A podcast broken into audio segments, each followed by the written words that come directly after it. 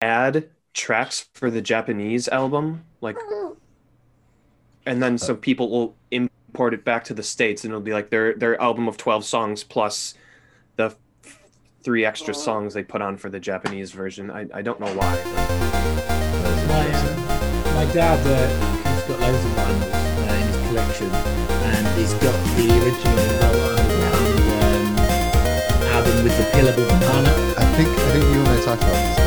Dan. Yeah, we must. I think we did. Yeah, but yeah, the Pillable Banana. He's got a- quite a few. He's discovered one of the albums he's got is one of ten ever made. And he's like, my brother's like, yeah, dibs. I inherit that. Yeah. he was going through his collection. He was like looking them up and was like, oh, this is quite cool. I have this. yeah. He's like kept from since like the sixties and seventies. Well, hello. We are live. Uh, welcome to Pixel Pints. Uh, we are the only global gaming podcast where we cover two great things that we admire and appreciate in our lives, besides baby. We always appreciate baby Thomas. Baby. We always have a baby on the show. We've always said that before. So um, if it's not you, it's Mike's Q's, Q's kid. We just, you know, the what was it the what we're going to call the kids kids version of the uh, the podcast? It was going to be the Um, Potty pints. sure, we'll take that one. Uh, but we cover two things that we love and admire, which is good beer and video games. Uh, I'm your host, Mitch, today, and I'm joined by Burkoff from Las Vegas. what's going on?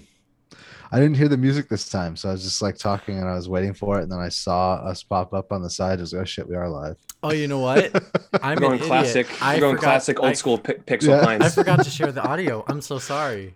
No worries. I, I, it's too late. I'm gonna have to do it. No, next that's, time. how we used to do it. Yeah, all of a sudden Exactly. it's live. That's all right. I was like, I was wondering why you guys were still talking very much. Usually, you guys you like dim it down while the music's going. I was like, this doesn't make Right. sense. All right, well, that, that's how that's how that works. We we play around with the things, see how they work, and then we are joined in across the pond with Mr. Dan. Hey everyone, it's been a few weeks. Good to be back. Uh, Just uh, Oh. enjo- enjoying the end of my holiday. Just had two weeks off, so I'm back at work tomorrow. So it's been good. lucky, and we are joined from the land of the rising sun, Mr. Evan Pietrowski. How are you doing? Good. It's actually going to be setting in about two hours. So, uh, yeah. the land of the setting sun. the land of the setting sun. No, good. Um, had some yakisoba for lunch at this place a couple blocks down. It was very, very good. And uh, yeah, ready to talk about uh, some video games. I've- Oh, I finished Disco Elysium. I was Just gonna say, I. I, I was gonna say, I heard Wow. you've been having some amazing adventures with your Disco Elysium.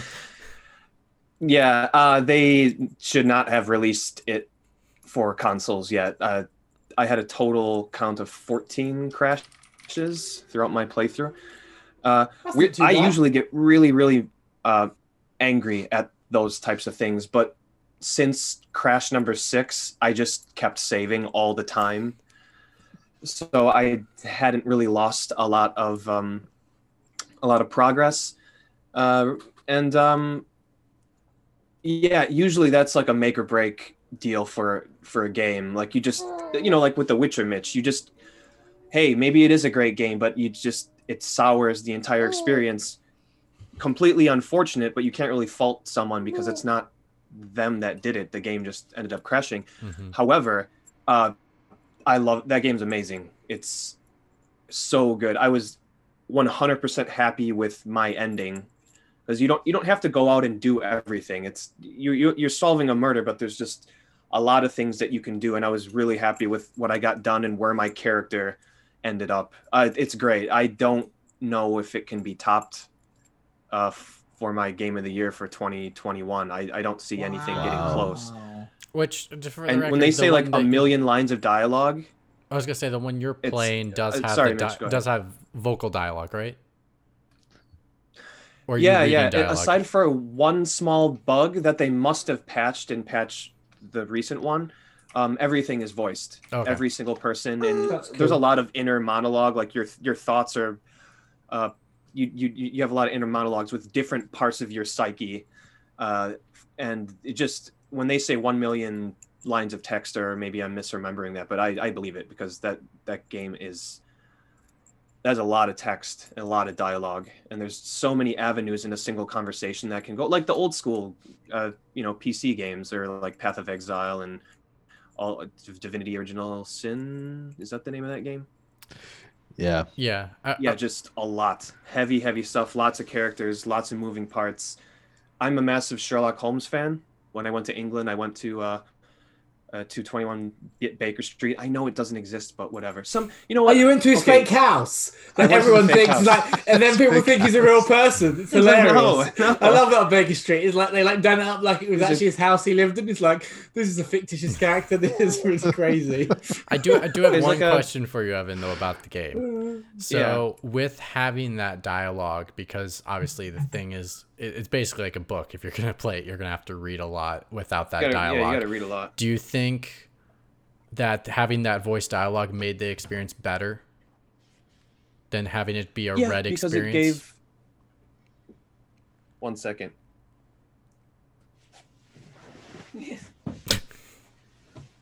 it yeah it gave voice to all the characters and it really fleshed them out and the the voice acting is really really good especially your inner voice uh it's just this low low baritone smooth ass um voice I, I i specifically tried to remember the the voice actor's name as the credits rolled and i i forgot what are we doing here oh okay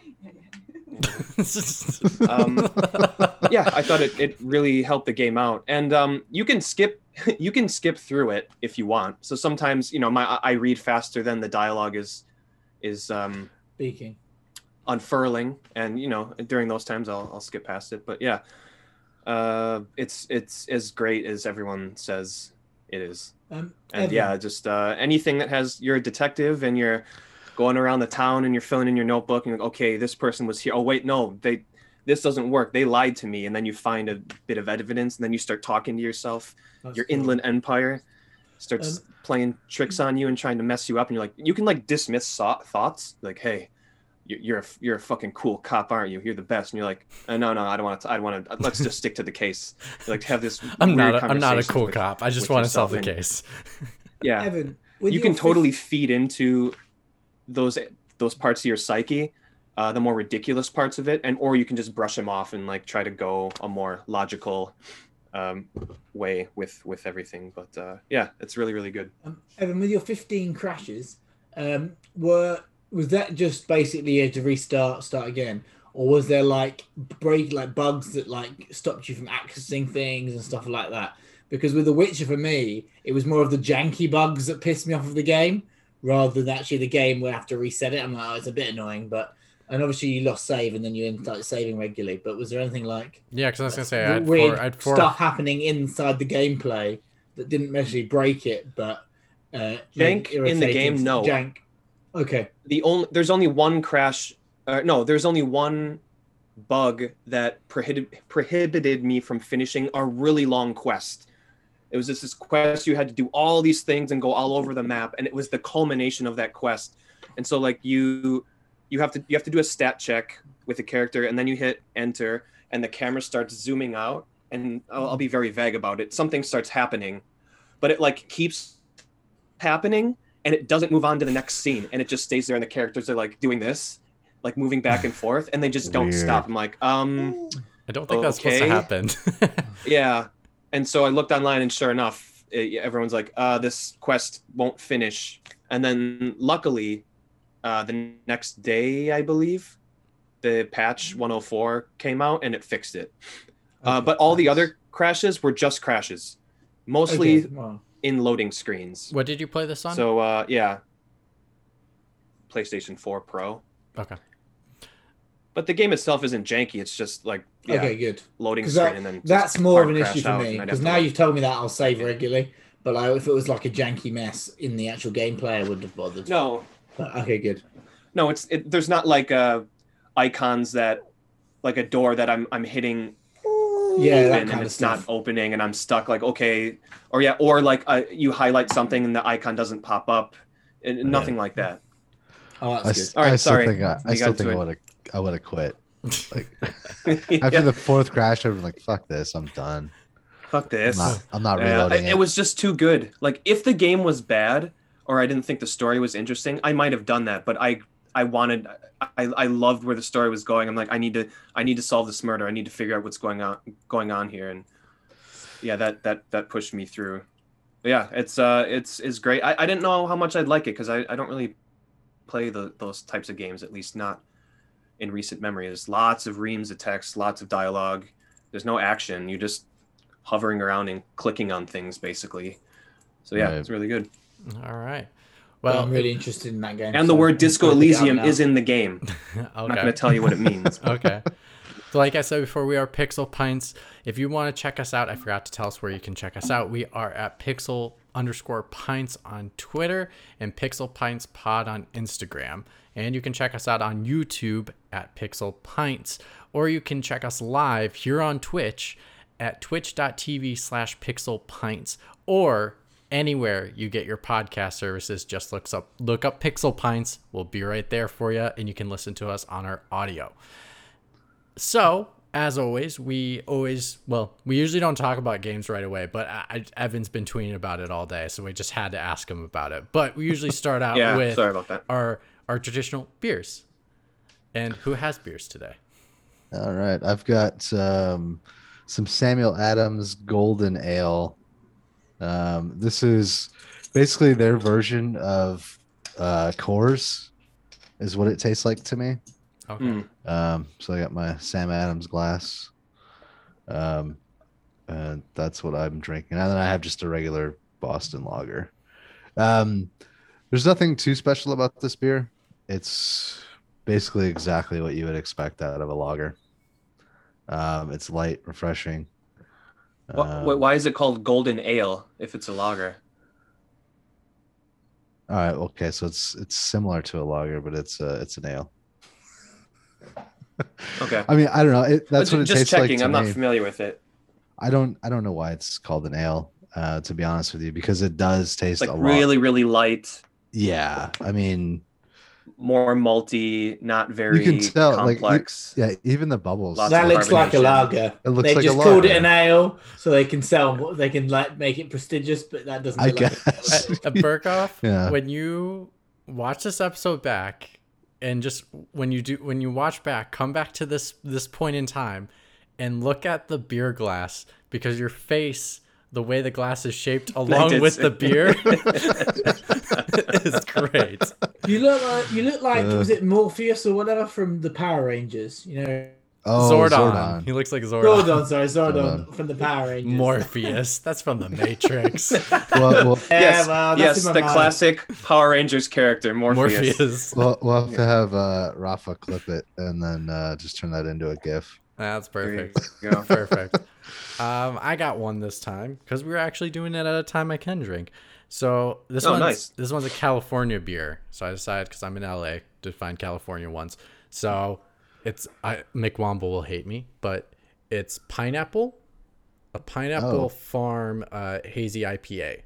Ooh, that sounds good. So it's it's indie. Uh, uh, was it a pale ale with pineapple, um, lactose, and pineapple flavor? And then they, Interesting. they Yeah, describe it as that makes sense since hazy IPAs are more tropical, got a lot of tropical. Uh, yeah. Yeah, notes. So it's Normally. their big thing is like staying coastal and like obviously because we're California's on the ocean, um, so that uh, so that they're big about like environmental um, safety in regards to like keeping the oceans clean. But they said like the one thing is clear: this hazy IPA stands out from the crowd, brewed with, uh, brewed with a new blend of new world new world hops and fresh pineapple for tropical twist.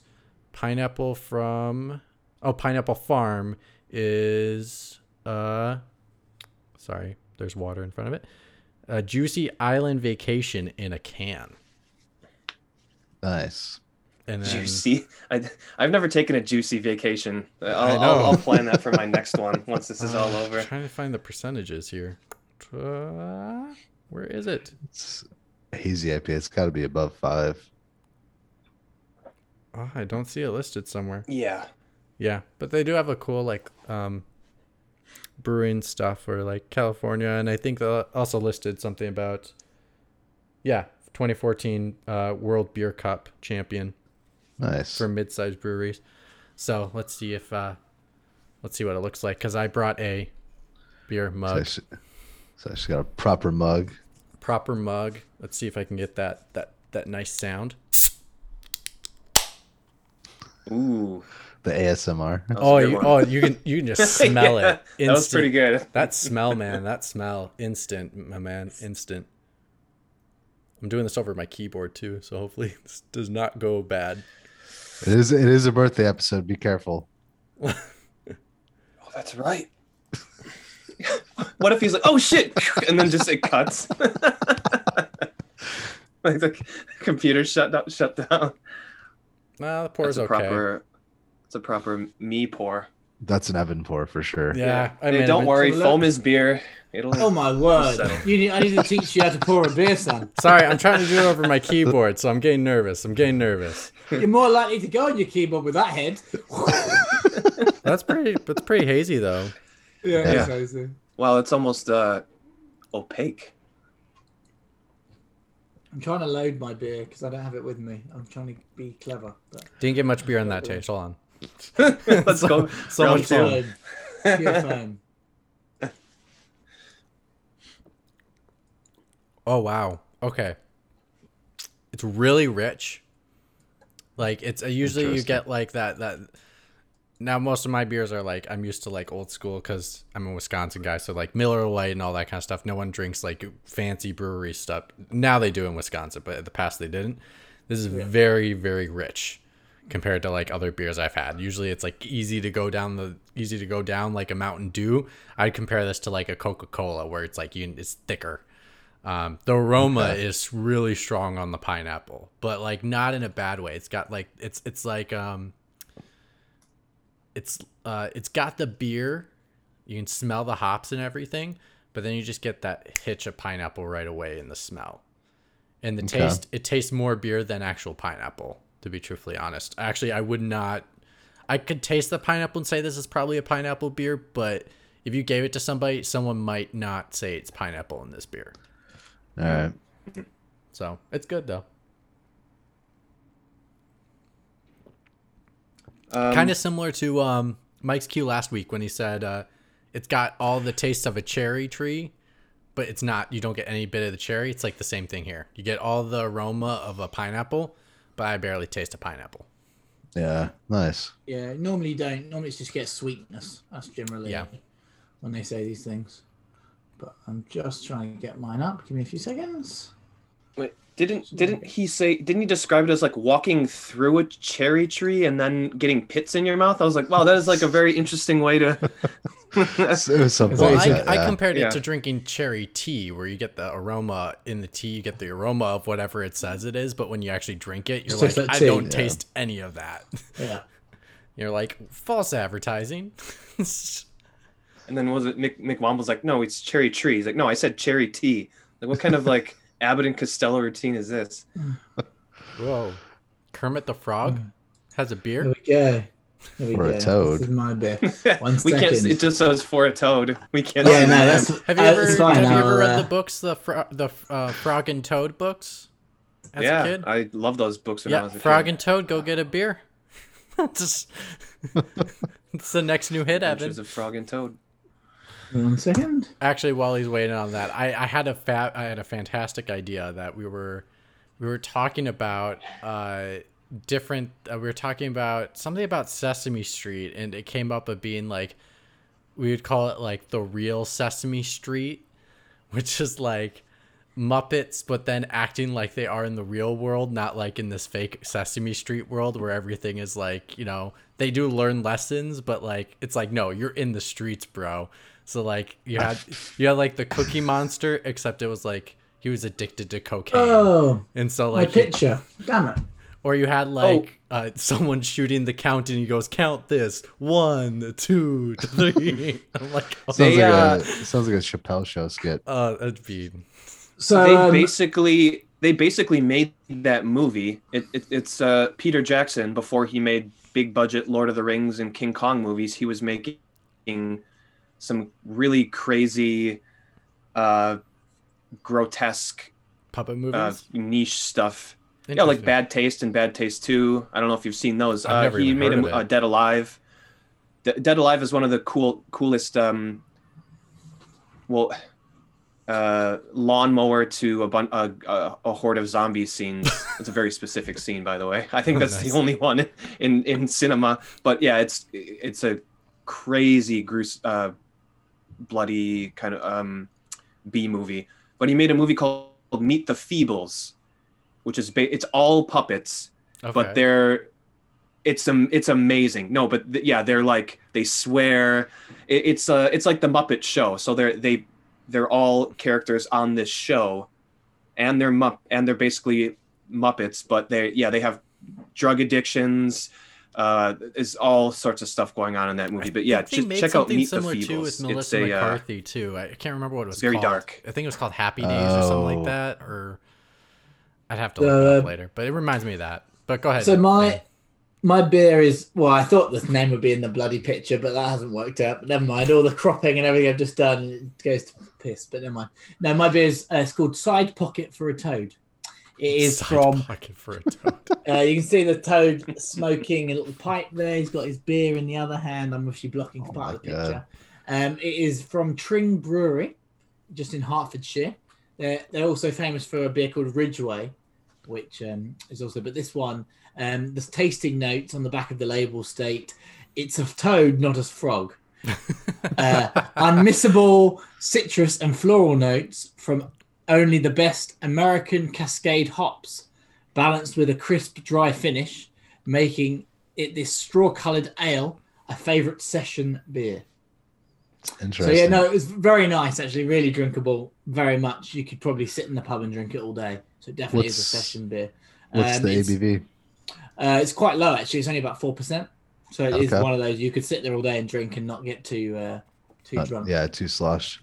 Too slosh. But yeah, very nice. Uh, local, very just small, small, small level brewery uh, in outside this uh, market town in uh, in the UK. My my grandfather lives in Tring, so my uh, my parents uh, uh, dropped me off this beer. We met them, and my dad was like, "Oh, you can talk about this in your podcast." I drank it before the podcast, and my wife disposed of the bottle annoyingly. So Oh. uh, so I, Oh, that's that's all right. it's come in this format. But yeah, very very good beer. Um, bit a bit more uh, niche. So I thought I would uh, talk about it this week. Yeah.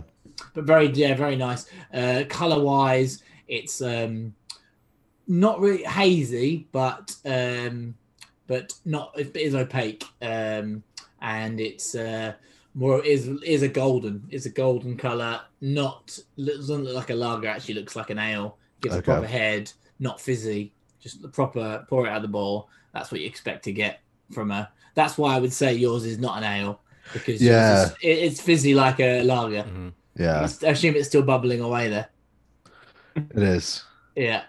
Yeah, so that, that is very untraditional of any ale, but there you go. But yeah, so really enjoyable. And uh, as I said, I haven't talked about beer for a while, so I just thought I'd talk about this one. Nice. Evan, do you have one? Yeah, I actually also uh Burkoff, I believe on the Sam Adams uh, glass they have a special etching at the bottom that's supposed to release have, make the bubbles release Oh. quicker. Well, uh, maybe I don't know. I don't know. You're, you're I remember reading about heavier, the too. glass when they designed it. Yeah, you're supposed to pour them a little bit heavier too. Um, this I am not opening because I just bought this yesterday. Um, so Kyoto Brewing opened like five or six years ago, and one of the guys that worked there went off to Nara, which is just south of uh, Osaka. So check check your box with me talking about prefectures in Japan. Uh, really, really cool designs. Uh, the N is for Nara uh, Brewing, and this is a the Oh, Twilight, Zone. It is a Belgian dark strong ale, Ooh, eight percent ABV, and then nineteen Nice. IBU, so quite light. But It's a uh, great session. yeah, I this is yeah a uh, You don't need one bottle for that session. session. a, a bottle conditioned dark strong ale with this really really You- cool uh, graphic. you and design yourself on in your here. I'm- session. yeah, I'm really, really yes, yes. This is my session. Those are- You know what? That Yeah, goes. That goes. This is a- that would be, go great Evan. with your Disco Elysium session with your crashes. yeah.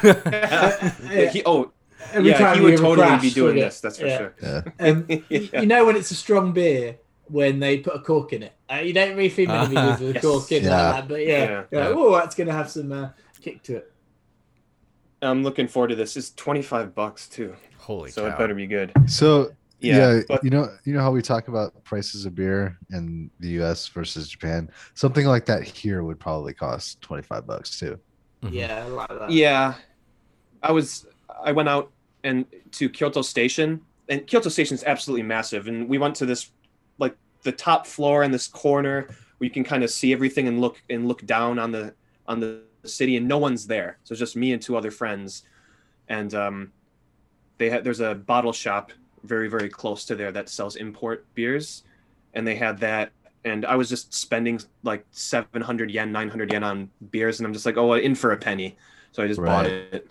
Yeah. Uh, but I picked this up in yesterday as well. This is by Baird Beer, uh, B A I R D. Uh, it's run by a couple, an American guy and his Japanese wife. And uh, they started it, it's been around for a really long time. They were one of the first proper craft breweries in Japan that were making like American style beers. They Nice. weren't creating craft beer for the Japanese palate, where just like they just never really dig into the flavor. The, the, there's no there's no punch to lots of their styles. It's a bit watery. I don't know why that they, they just didn't. A lot of Japanese craft breweries just weren't taking chances with with styles, and they were one of the first to say no, like no, fuck it, like these these need to be true to their style name. Uh, so this is a uh, dark sky imperial stout. That I means love I'm. And- artwork. Yeah, they I, I believe these are all wood wood block prints, and they Cool. use the same artist for all of their bottles. So Dark Sky Imperial Stout is a veritable tempest of roasted malt and pungent hop flavor. Mm. Uh, also unfiltered as well. I don't. It doesn't. Oh yeah, well, ten percent. Oh my god. Going to be hammered by the end of episode. Luck- luckily, this is only 330 milliliters. Uh, you got That's malt, like barley, wheat, hops, sugar, and yeast. Evan, that literally is a glass of wine. You should get yourself a big Yeah. wine glass and just sip it. I feel- oh, you have. You got I the goblet. bad. There we go then. This is a this is a stemmed tulip glass. I should be drinking this out of a, a brandy snifter. That's the proper glass for a, a beer this heavy. But I mean that is that that's oh, that's opaque. Yeah, you can't see. Yeah. it. You can't see Well, a thing. that is a stout. That's what you're I'm gonna, gonna, get. I'm gonna hate that beer. That's gonna be my worst nightmare. That beer. I can already tell you. I- I, I hate love- stouts. I love know beers you're gonna like love that. it. You're gonna love it. Uh, Oh man, yeah. This is uh, the malt flavor, very sweet chocolate. You, you get on there, and there is sugar in here. It said so you can really taste the sugar. That's why it's so. medium hop aroma. It's it, it definitely really really smells. You get that uh, sweet chocolate and roasted malt on on the head. Um,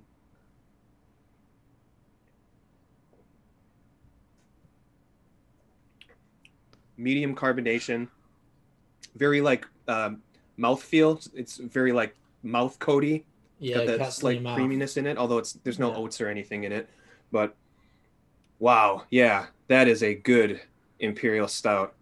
It just it's so damn flavorful. D- Dan and I are like, just, Yeah, you can lots of- keep it. You can keep it. yeah, I, I, to be fair though, I would have one with you, but I would probably not finish it. I'll be honest.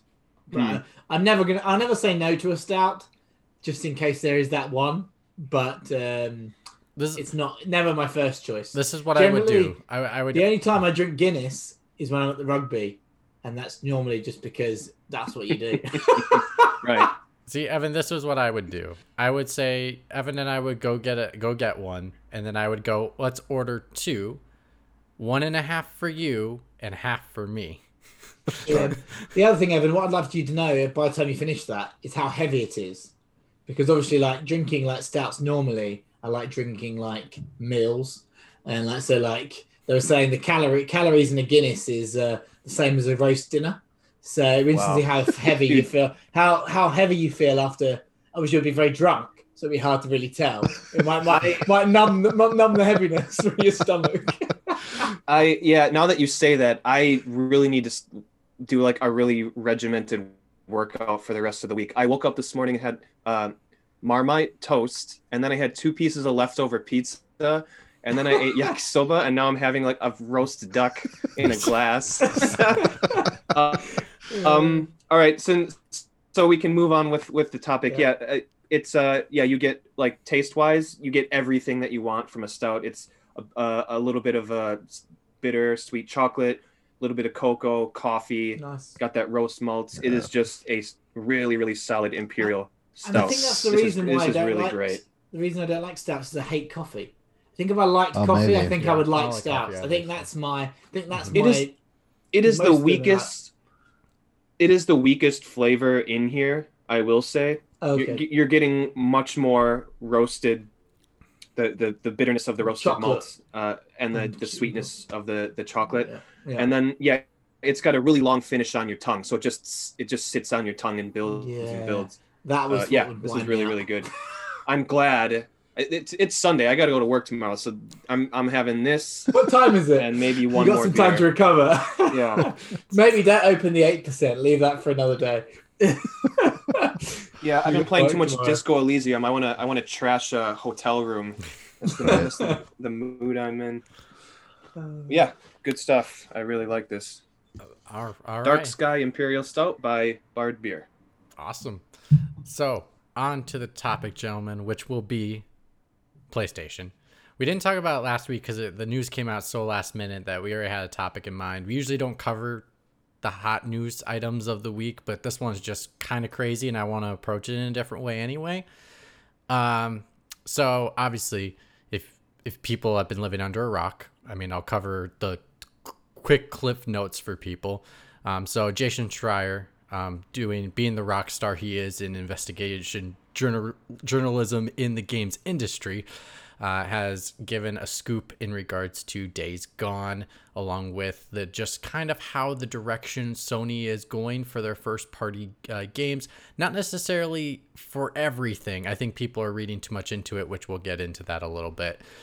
But um, the Cliff Notes is that the Day- Days Gone studio Sony Bend pitched Days Gone 2. It got rejected by Sony. Then they were requested to work on assets for The Last of Us Part 2 to help Naughty Dog finish that video game.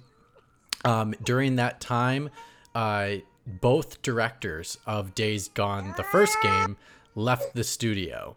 Um, so they they left. They basically in their tweets basically said we just we wanted to do something else and that we're not in favor of the direction going for the studio, which kind of helps push what this makes a lot more sense.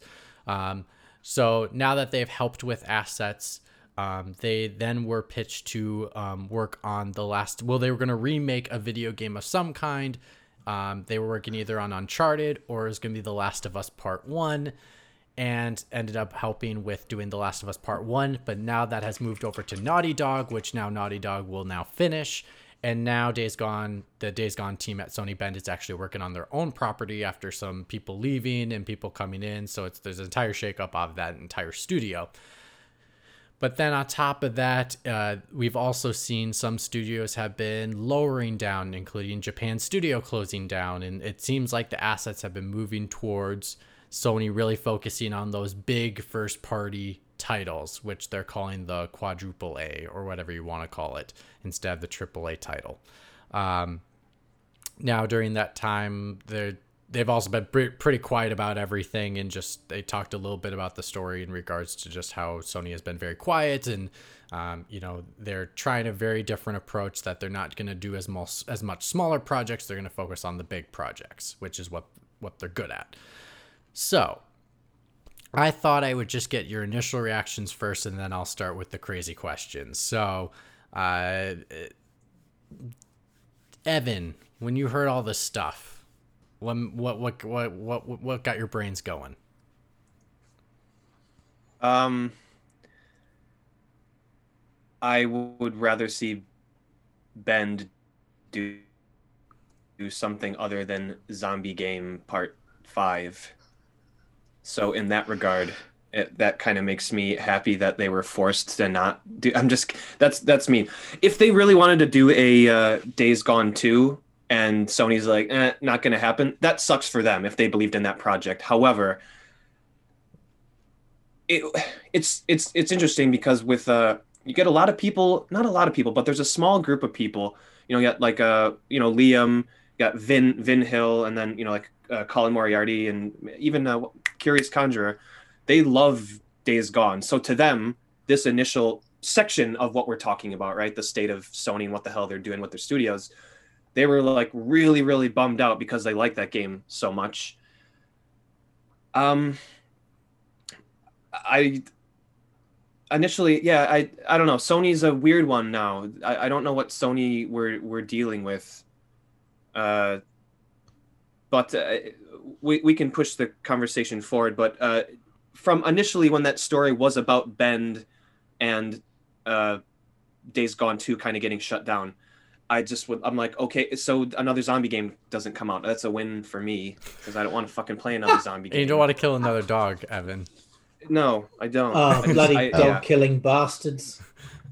And I, I haven't played Days Gone, so I can't speak for the quality of that game per se. But uh, yeah, I- well, it's like, hey, I will- don't make that zombie game. Make this zombie game. Like, Put, putting putting my bias out there on, Ah. my, on my old YouTube channel that I did do a review for Days Gone. I also did a spoiler review. Thank you for the game directors; they were awesome. They actually tweeted, retweeted my spoiler talk about it because they they and gave me very nice comments about what. Because I was I was constructive. I I definitely told them things that I did not like and I thought they could fix. Um, but I compared them to Uncharted One, where the game was good and it had things, but I don't think it was great. And I and and I said in it is like if they got another shot, they could have an opportunity to be like an Uncharted two. But with that being oh, said, totally. but with Yeah, that Dead- being said Dead as well, 2, yeah. they do have the uh, they do have an, a way to go backwards. And so I think the thing that's getting lost in my brain of being like why people are so frustrated is like, guys, they pitched them their thoughts on what the game should be going forward. What if the pitch was bad? Not necessarily saying like that that these people like didn't try very hard on their ideas, but what if saying like they were focusing on the wrong things and Sony was like, mm, why are you focusing on that? You really should focus on this. And you know that's their project, that's their baby. They don't maybe don't want to be pitched off of that. So basically saying like, might as well just you know cut you off before you go in the wrong direction. But uh, I'll go to Burkoff. What do you think? Um, I'm in the same boat as Evan, so I cannot fucking stand zombie games. I'm so, I'm so sick fucking of sick of them. Yeah. so sick of post-apocalyptic. like, yeah, just get me out of that world. But that being said, um, Days Gone did sell really well. I mean, it did it did really well. So when I heard this news, I was a little confused as to why Sony would make this decision. It doesn't make sense to me. Yeah, it was Um, seventh well, there- of all time. Seventh highest selling of a Sony property. yeah, and it was the Really? best selling of 2019. Uh, It didn't start their- well But though. but to be For but their to be first-party honest, titles. Burkoff, there was not another first party title that came out that year. Death Stranding, which uh, by uh, most accounts was supposed far be, more pop. so- yeah, yeah. far more popular. Yeah, but I don't. Um, that's not first party. That's a second party title.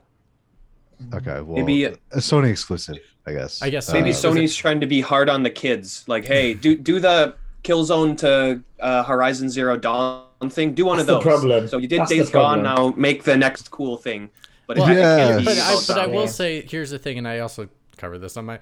Th- this is all fun because I, I covered a lot of this stuff in the old YouTube channel stuff, and I used to do in depth stuff there. And and one thing I did cover about Days Gone was there was a clear disconnect between audience audiences um, reception of the game and the press's um, reception of the game.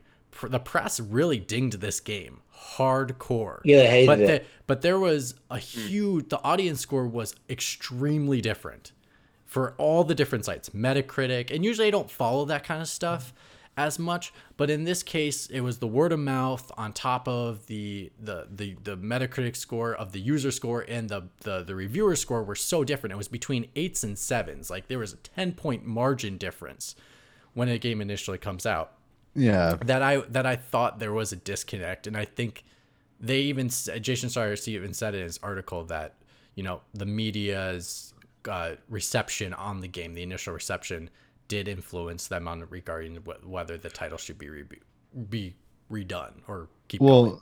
yeah i mean even so there was there's that and also i mean technically it's impressive as well like i Yeah, remember seeing sure.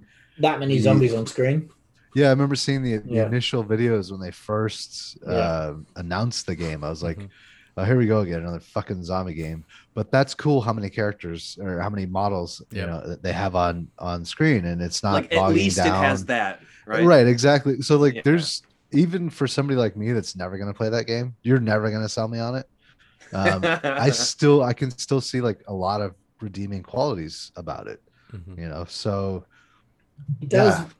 It does make me wonder how bad that pitch must have been. That's all I'm thinking. Or Yeah, that's what I Sony, the. Sony top top echelons of Sony have said, "Well, we've got our zombie franchise in The Last of Us.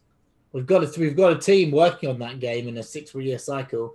This Sony Bend, why would we? We're missing this franchise. There you go. Go make this game instead and see if you can, like Evan said, pull a Killzone to Horizon Zero Dawn on us. Well, for how And- much you make a great point, Dan, and I would I don't and I would say even the initial reception of that game when I saw it for the first time, yes, Burkoff, I agree. I was like, wow, that's a lot of things on screen. Like that's a lot of like uh, models.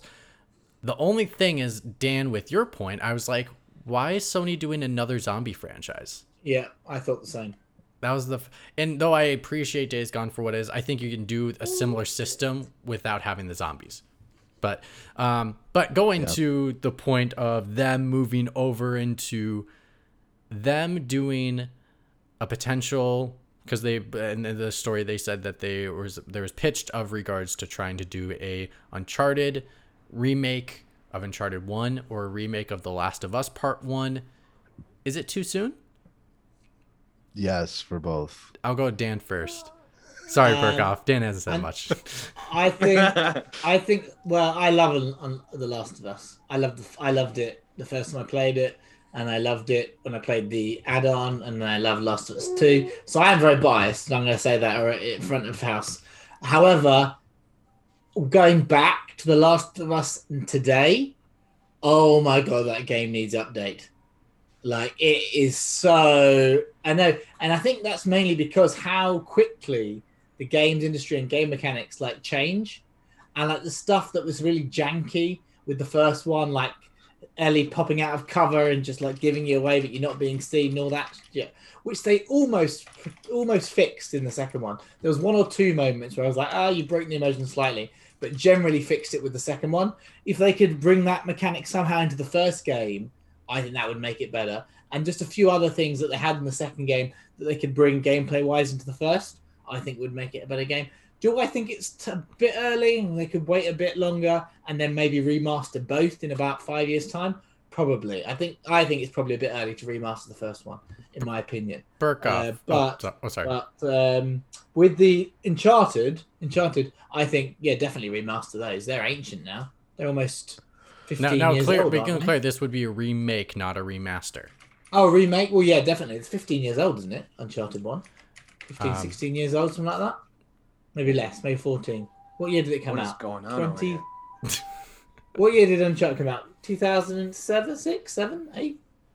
Um, the first Uncharted came out in Maybe 9, actually. I'm just seven. forgetting. Yeah, 2007. So 7. So that's 15 years ago. Yeah, and by the time they've remade it, it'll probably be closer to 20, 18 years, 19 years. And that's quite a long time. Yeah, I mean, I question for you before you hop on. I think is- it's quite recent in our memory, but that doesn't necessarily mean it's. I'm still waiting for a bloody Ocarina of Time remake. Give me that Nintendo, come on, or Right. Majora's Mask. That's Um, what I'd rather have. or both of them together. Yeah. oh yeah, that'd be amazing. That's Yeah. never going to happen though, because Nintendo need the money. So, yeah, it's it's So they don't. But so, so Burkoff, why why are you saying too soon? Because uh, let me just Um, counter you really quick, and then you can counter back if you want to in the middle of it. Resident Evil and the Resident Evil remake was six years apart. People didn't feel like that was too soon.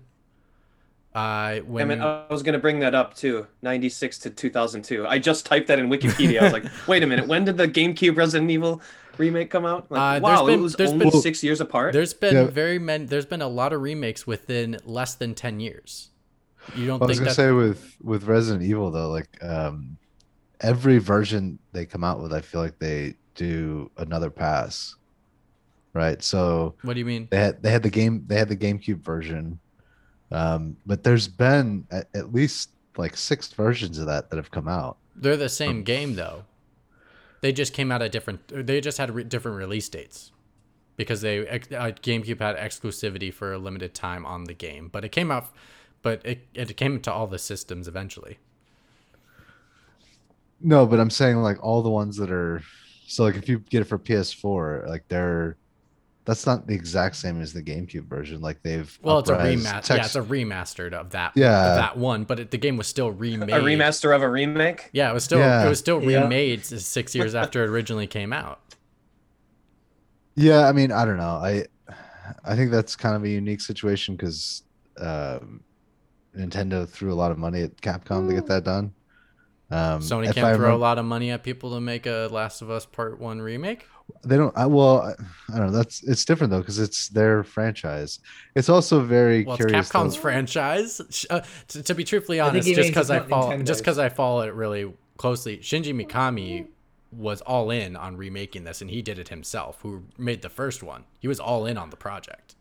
Yeah, I mean, well, there was Twin Snakes too for GameCube, um, which was a remake of Metal Gear Solid, which added all the stuff um, like the first-person camera and whatnot from Metal Gear Solid 2, and that was, I think, relatively the same time frame. It was like five years. Um, I don't know. I don't think that it's it's necessary personally. I want to see new games. I want to see you know uh, new environments, new stories. Um, that's that's why I say that it, it's too soon. Um, plus, I think Wow. Bluepoint did a really good job with the Uncharted Drake collection, right? Um, there's some Oh yeah, I forgot about that. That came But out, those were it? remasters, Yeah. not remakes. right? I don't. Yeah, Yeah, true. And what I would say is, oh my god, the GameCube had a lot of Resident Evil games on it. I thought it did. I remember playing loads. Yeah, they bought the rights to be able to have all the Li- Resident Evil games on it. it literally is might as well be the home of Resident Evil at this point. Jesus Christ, got like seven games on the console. Well, when Yeah, they sorry well when that. they bought the rights, they um, Yeah, that's that's why Resident Evil Three ended up being what it was because Re- uh, Resident Evil Three originally was not supposed to be that game. It was that was meant to be a spin-off game. That's why it's so short. Um, And Mm. then that's why Code Veronica ended up on the GameCube because Code Veronica was supposed to be Resident Evil 3, but Sony had exclusive rights to the first three titles. Well, Code Veronica was Dreamcast too. Yes. Yes, as Yeah. well. the Um, um, yeah, crazy. Yeah, uh, sorry for Evan, going on a hop on in here. What? Do you, do you- too soon? Not too soon? Um, I'm gonna tackle this from. Uh, okay, I'll say this: it's 100% not necessary to remake The Last of Us, and this, this is coming from someone who loves both games. And uh, leading up to um, the playing The Last of Us 2, at the I don't remember. The either the end of 2019 or the beginning of 2020, I replayed The You Last of Us. and that was my it was only my second time playing it since it had come out in 2013 so that was uh, seven years apart but i wanted to primer myself um, for that. And um, i know that dan had said that he thinks that it, the controls and stuff are a bit archaic. I found it and i played it on survivor mode where you can't see people through the walls and even there's even fewer things uh, fewer items and bullets and stuff that you can pick up in the game. Um, I thought it contr- the reason why it 100% is not necessary, in my opinion, is it plays fine and it still looks good enough that remaking it s- well so soon is it, yeah, well, it's not fair. as archaic as as uh, some other games that are remade for that Mm. special that the purpose of updating the game with quality of life uh, updates or reworking the controls or you know making an old ugly game look better and um, what I'll kind of it could be it to were a remastered game that I instead of think remade, Evan? Do you think it could be remastered in I, the? I don't even the- think it needs, that. But they no? remastered it. but it, it yeah, yeah, Yeah. it, they point. remastered it for um, PlayStation Four, but I'm PS4, yeah, and I'll much? what I'll compare it to a game that should be remade for the purpose for the reasons that I stated is what is going to come out um, within the next couple of years I imagine is Resident Evil 4. Mhm. Now Resident Evil 4 came out in 2005 and that was like pretty much one of the first over the right shoulder third person sh- shooters. It revolutionized how Right. third person shooters were uh, made, and then Gears of War added the cover system onto that. I know games before it, like uh, Kill Switch, might have been technically the first over the right shoulder uh, third person shooter, but then Resident Um. Evil 4 completely changed the game with that. But going back to Resident Evil 4, I think uh, a lot of people, it's one of the most highly regarded games ever made. I think Resident Evil 4 is one of the best games that has ever been made. But if you go back to it now, it was in like you know old school 3D games. They were still figuring out how to create games into 3D space. Going back to those games is a bit hard. This game was figuring out how to do shooting in a third person space and it's it feels a bit archaic where The Last of Us from 2013 does not feel archaic uh-huh. or, Yeah. or archaic enough that it's justified to have a remake. Resident Evil 4 is a game that is held in high regard. It doesn't play great anymore. So that's the type of game that I think ha- is more justified in remaking it and updating it to all the things dev- developers have learned and, and upgraded and tweaked in third person shooters. Now, now Uh, let me just so yeah, tackle it. oh, sorry. Now let me just tackle it this way. That's it. There is a show coming out for The Last of Us. Do you think it's a smart move They're for going them? all in on this, uh, uh, Do you think that it's a smart move for them to do this? And, and putting bias aside of like, do you i- i- is it too early? Is it not too early? Do you think it's a good idea that they have a remake coming out or potentially around the same time as this TV show? Um, Sure. Oh, by the way, I'm gonna buy the game. I'm totally yeah, if buying they that. remake it, I'm gonna buy it. I'm as well, totally buying it and ma- and playing it. I don't for see, sure. Evan, now you've said those things. I don't see why, if they wanted to re-release it, they couldn't. They're not going to do this because, again, they want, want to release them as individual titles. But talking about what you just said, Mitch, about the TV show, I thought it would be sens- more sensible and less time-consuming to surely to just uh, remaster it for PlayStation Five along with The Last of Us Two.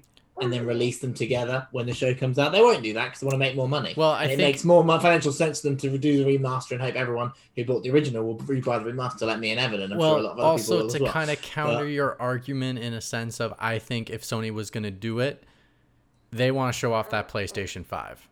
And Yeah. a PlayStation 3 game does not show off that PlayStation 5. A PlayStation 4 game does not show off that PlayStation 5.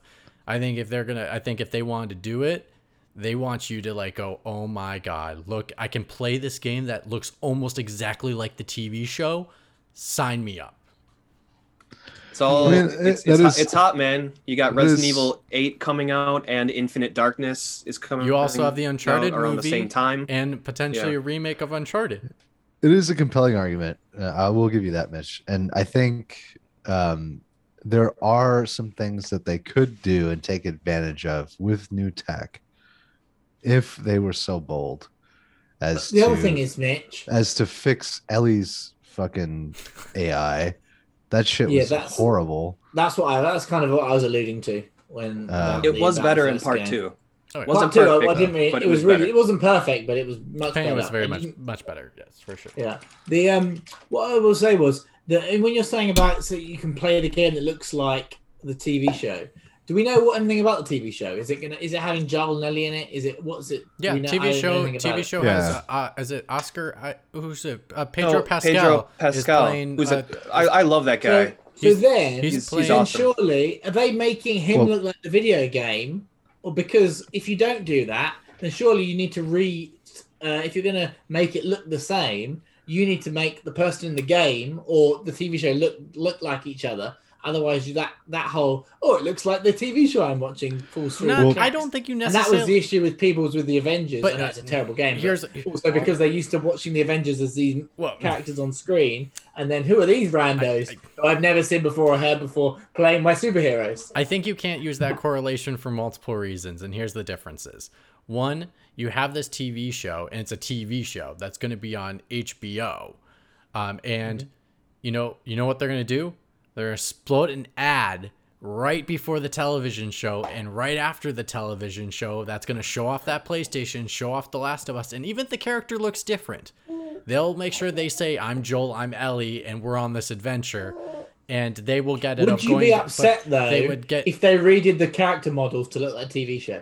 Yeah, that's what I was gonna get at. I think there's Oh, gonna be a oh, I don't- I don't shitstorm want- on the internet. I- I don't they want do that. Pedro Pascal as I don't- Joel in the game. Just keep them keep them separate. We I- know that they, they don't have to look the same. won't My- do my that, but brain- if they thing. And here's the thing: would I don't, th- I don't think it will happen. And I think, I, don't think people are only making this comparison is because they changed the Spider-Man character. Now, Yeah. in the record for what Insomniac has said, one, it does not look that much like Tom Holland. If you look at it, people are really pushing to make it say it looks like Tom Holland. They just said the way Oh, they're tech. Mitch. Yeah, they're- I was- I was gonna it doesn't look like it him. doesn't Why look does like everyone him. say it looks like him? It's because of the hairstyle. It's I the thought the same hairstyle. thing. Everyone does the Yeah. hairstyle with the hair all the way back. If you have a nice, if you don't have a receding hairline like myself, where it's it's straight on like Evan. Evan's got a good one on the No, front. where- you got a bit on there, Mitch. You're not don't do Uh, too. my- mine's Yeah, There's a bit going back there on the one side. well, that's that's why I put my hair sideways. But Yeah. like This- if you have a good non-receding this hairline, lemon cake is really really good, Oh by my the way. Sorry. you you you pull it back. But anyways, they said that it was just because of the tech they're using that the character model could be more expressionable. Literally, that's why they changed the character model. So when the future games come out, it will look like that for the future games. And the current What if they have to do that because they're building for PlayStation Five? But They have here's to do the- that same. but because here's the thing. if he's filming, I- if he's I- doing the show, they could get him in and do all those facial expressions with all the little bubbles on I, them and I stuff get like you. that. I get you. And, I, um, I get you. But here, just let me just. If you look at Naughty Dog's games, if you look at Uncharted, Nathan Drake does not look the same in every single game because they keep improving the character model. Tweaked him, yeah. Um, Yeah.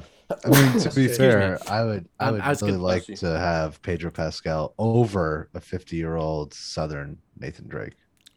But anyways, I was gonna I was just gonna say um, I don't think they will change it to look like Pedro Pascal. If they're going to change the character model, they're going to change it so it matches the same character because It would be hilarious Yeah. if they did though. it, it's Well, It they, they already have an updated would be uh, hilarious. Joel character be- model in The Last of Us Part, Two version. Yeah, they already have Just a very that. highly res character version in part two. So I don't. It should be them doing that. unlockable, to be fair. Oh, right? yeah, that would be by the way, when I first saw Pedro Pascal in Littlefinger's brothel, I saw that handsome face and I thought, "You can stab me through the hand anytime, Viper." Oh my god. The funny thing man. is, um, when you say that it's never going to happen or whatever, it's very unlikely. I'm just going to think back to uh, when I said that video games weren't going to go up in the UK, and they did. So uh, Well, I'm gonna was, hold on, this point, I was with and, you on uh, that one though, Dan. you I was I 100 know, percent another with check you on that mark. one. anyway, There's another check mark. Mark. Pixel Pints check mark. Dan mentions. Uh, I was with you on that one, so you can't No, really use that one again. I don't think me. it will happen. I just think no. It I, just, I see what you, the- I, I get what you mean. it'd be hilarious if Speculation they is did fun. do that. Oh, for because sure. it wouldn't bother me particularly, but I know a hell of a lot of people it would bother. And just to see the shitstorm on Twitter would be hilarious. Oh, for I sure. think that's why they wouldn't do it. But I just thought I'd mention it just to see what you guys' opinion Oh, was. f- for sure. Absolutely. Okay, so getting into the question though, in in regards to saying that they're focusing more on that big budget, first party titles, and everyone's like, uh, here's the freak out. And and now now let's get to the thing that I think is more interesting. Is talking about this freak out everybody's having with Sony right now in regards to uh, what I consider overreaction to what is happening with Sony right now. And I specifically want to get to the first party stuff first, which is so the the story I said they're going to focus more on what they've been good at doing, which is these high budget um, story driven single player adventure games, action adventure, action RPG, whatever they want to do, they're doing it. And they're doing it really well because They're winning awards. They're getting high acclaim everywhere. They're selling millions of copies. Heck, Miles Morales sold more copies than The Last of Us Part Two. They just show. They just released. Are those serious? sti- yep, they just released those Wow. statistics recently. So these things are selling like hotcakes the way they are. So with that being said, so everyone's like, oh, they're abandoning second party. Sony technically is not ab- abandoning second party. They're just not doing it in house because if you look at it, they still have Kena Bridge of Spirits. That's a second party title. They still Played have it too many times though. I'm angry. okay. They also have um they also have Returnal. That is a second party title. Um they also they also had Bugsnax. That was a second party title. So they still have these. They're just more outsourcing them and stuff. bringing them in. Is do you think that's a good strategy for them to maybe focus more on that first party stuff and then just farm out this second party stuff where they're like that's a good idea. Why don't you bring it to us instead of we make it for you? Um, I don't go- necessarily go- think they need to go, Evan. focus. mm, sorry. No, go I'll Evan. I'll be I'll- quick. I just saw I everyone. necessarily- Everyone took a deep breath, and I was like, "Oh crap! I gotta dictate really quick. Who goes get what?" Okay, go Evan. Um, I don't necessarily think they need to focus more because what they've been doing has been quite successful. I mean, in, instead of mo- it's just keep doing what you're doing more so than doing it When, more. and I guess when I say more, when I knocking say everything more out of the is you maybe get two titles a year instead of this year we might get two titles. Like right now, we know we get one with Ratchet and Clank, but you know Horizon and God of War are kind of on the fringe towards the end of the year. They may get pushed because Sony is okay pushing their games further out. So you sometimes get one title a year.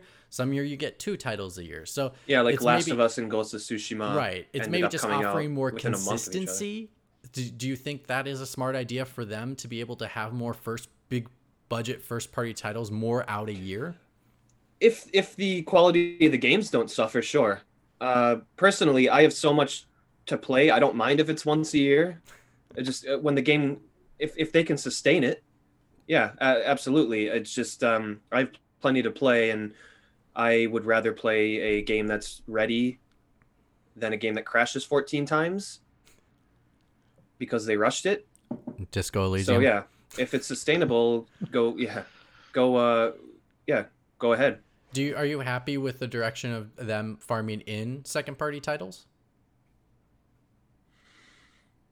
seem to be doing okay. Like there's a lot of those games that are uh, like a Bugsnax. It's like, yeah, give me give me a couple throw in a couple of those a year and then give me God of War 2 and I'm a happy camper.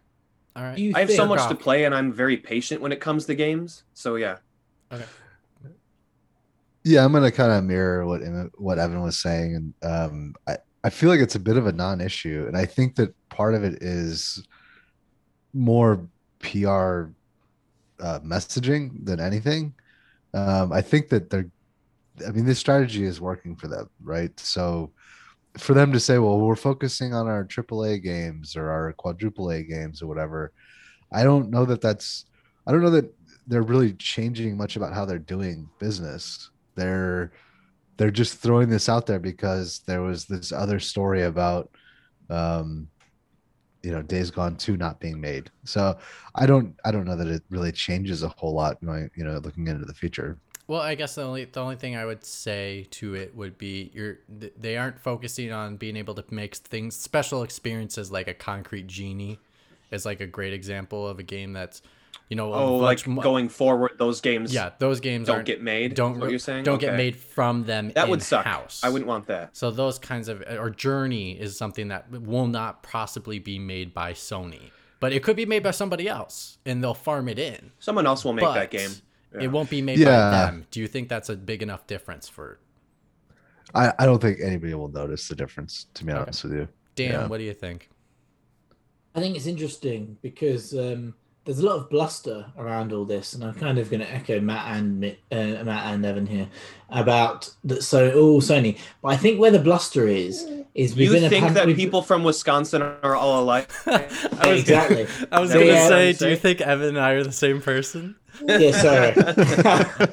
Hey, The, um, Sorry, hey, E- Evan, take that as a compliment. I just, I, I, I'm 28 years young now, so you just got younger. But, yeah, um, yeah. What I would say is, Oh, you're 28. Wow. Okay. Sorry, Dan. Please continue. um, Oh, baby. okay. they no. I was to say was that um, I've now forgotten what I was going to say. Um, that I think that the second party approach is interesting. But what I would like to carry on seeing as a PlayStation subscriber and PlayStation Plus subscriber would be that they carry on with this second party approach of a lot of them, if not coming out day and date on the PlayStation Plus for that month, coming out sooner rather than later for those second party games. Because I think that's a way to compete with Xbox without doing the Game Pass mode because they know that their big hitters are going to sell seven to 15 million copies. So actually, they can afford to not have those release day and date as an on a free service, but people buy those if they improve, keep on improving the PlayStation Plus model, which they have been. I'm pretty happy with what's come out in the last five and four months since PlayStation Five launched on the PlayStation Plus personally, and other people might disagree with me. So I think that's a good and use those second party studios because they've already paid for the game. So then it's Sony's decision what they do with that IP. They can then release it on disc or they can put it on because the party, the people making it, have already been given their money for all intents and purposes. So then, so that gives Sony a bit more flexibility than having to because we paid that much. This is the game. Okay, we're either going to sell it and people are going to buy for it, pay for it, or in three months' time we're going to chuck it on our free service or chuck it on our free service the month it comes out, and that gives them that flexibility. They're not ever going to do that with their first parties because at the moment, currently, and this could go wrong this year because you never know. Uh, every game is a new a new game, but so far they haven't proved me wrong. Over the last four year, three years, they haven't released a game that I have been disappointed with from their first Yeah, all of studio. Burkhoff's favorite games. So until so until they uh, and they do that, then I'm not going to doubt them. I think the problem with Sony is they have got their cards to their chest, and we've been in a pandemic for a year, and everyone's been bus- busy on the internet, talking on Twitter, probably more than they would normally be doing because people will be going out, socializing, doing those things. You'll still be on those services, but people are focused on that a lot more. So the fact that Sony hasn't said anything, people will start going, "Oh, what's going on? Oh, this must mean this. This must mean that." Which I don't necessarily Yeah. think we were doing a year ago. And not much has changed in the games industry in the last year, apart from that fact that everyone's now looking at it more because they've got not much else to do. And that's my concern: is people are making up news for news sake, and not act because they're like Sony hasn't said anything for a few months. Ah, it's all going to shit, and that's what uh, that's what worries me. Because actually, normally we'd wait till E3 around there, we'd get our news, and then there'd be little bits that dribble out from ex- exec- uh, journalists throughout the year, and you go, "Oh, that's interesting," and then you'd get the big hit. And actually, I'll go back to last E3. I know there wasn't really one, but when Sony did that release, I was blown away by all the games they showed. And actually, those games haven't come out yet, but when they do come out, if they're as impressive as they f- sh- showed me, I'm still in Sony Park. I've obviously now got an Xbox and I'm loving that and I'm loving Game Pass. But so far, I don't think Sony's done anything wrong, personally, in my opinion. Yeah. Yeah, you brought in a good. And I was actually going to approach to swivel to that anyway. So thank you for giving me the segue.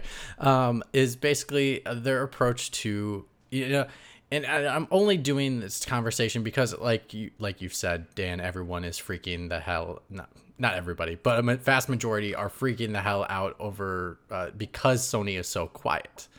Now, with that being said, obviously, yes, we had the pandemic. We only had one real showcase from Sony, like you've said before in the past. Usually there's E3, or like they did the year before that, before E3, they did something, and then they had Gamescom, and they still showed a little bit of something there, and they uh, all those little events.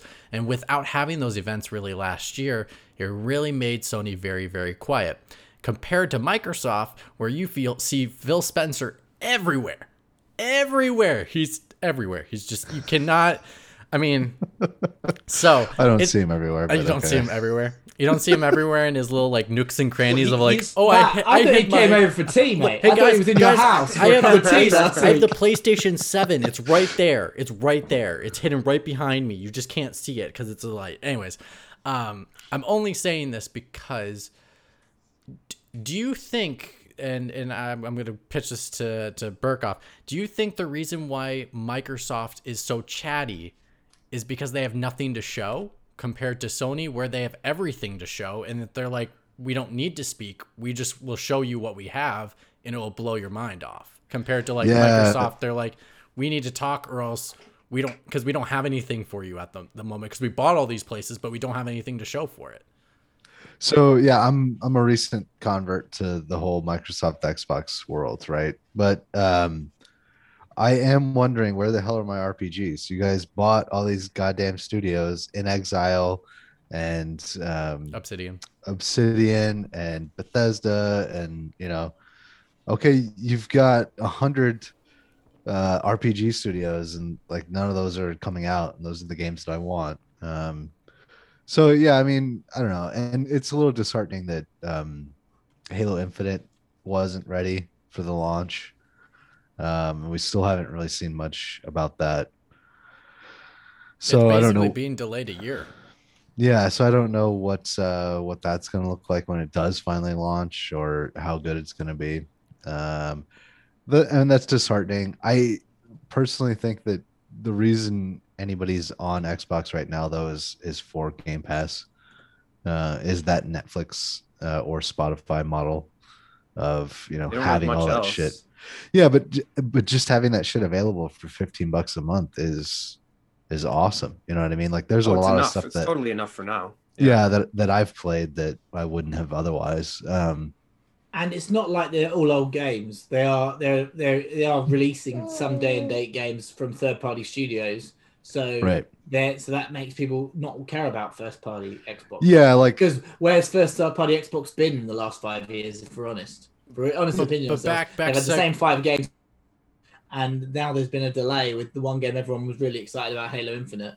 For someone who's just recently acquired an Xbox, I don't feel like I'm not been like, damn, I haven't played that Xbox first party game because I actually wasn't really interested in their first parties. I bought it because I knew for 15 quid a month I could play all my third party games, and I knew that so my Sony box was my first party excluded exclusive Right. box because and that's what I get for. And if I get some good uh, PlayStation Plus games along the way to play alongside, perfect. But, but I was kind, gonna of, say, kind of segue back to my question though, because we're getting off the path to Game Pass, which is I'll go, we'll get back to that later. But to my question of like, what what do you think is the better approach? Uh, th- to speak, uh, to talk constantly about something, or to not say something at all and just let some let the game speak for themselves? What what's the better approach? Do you think?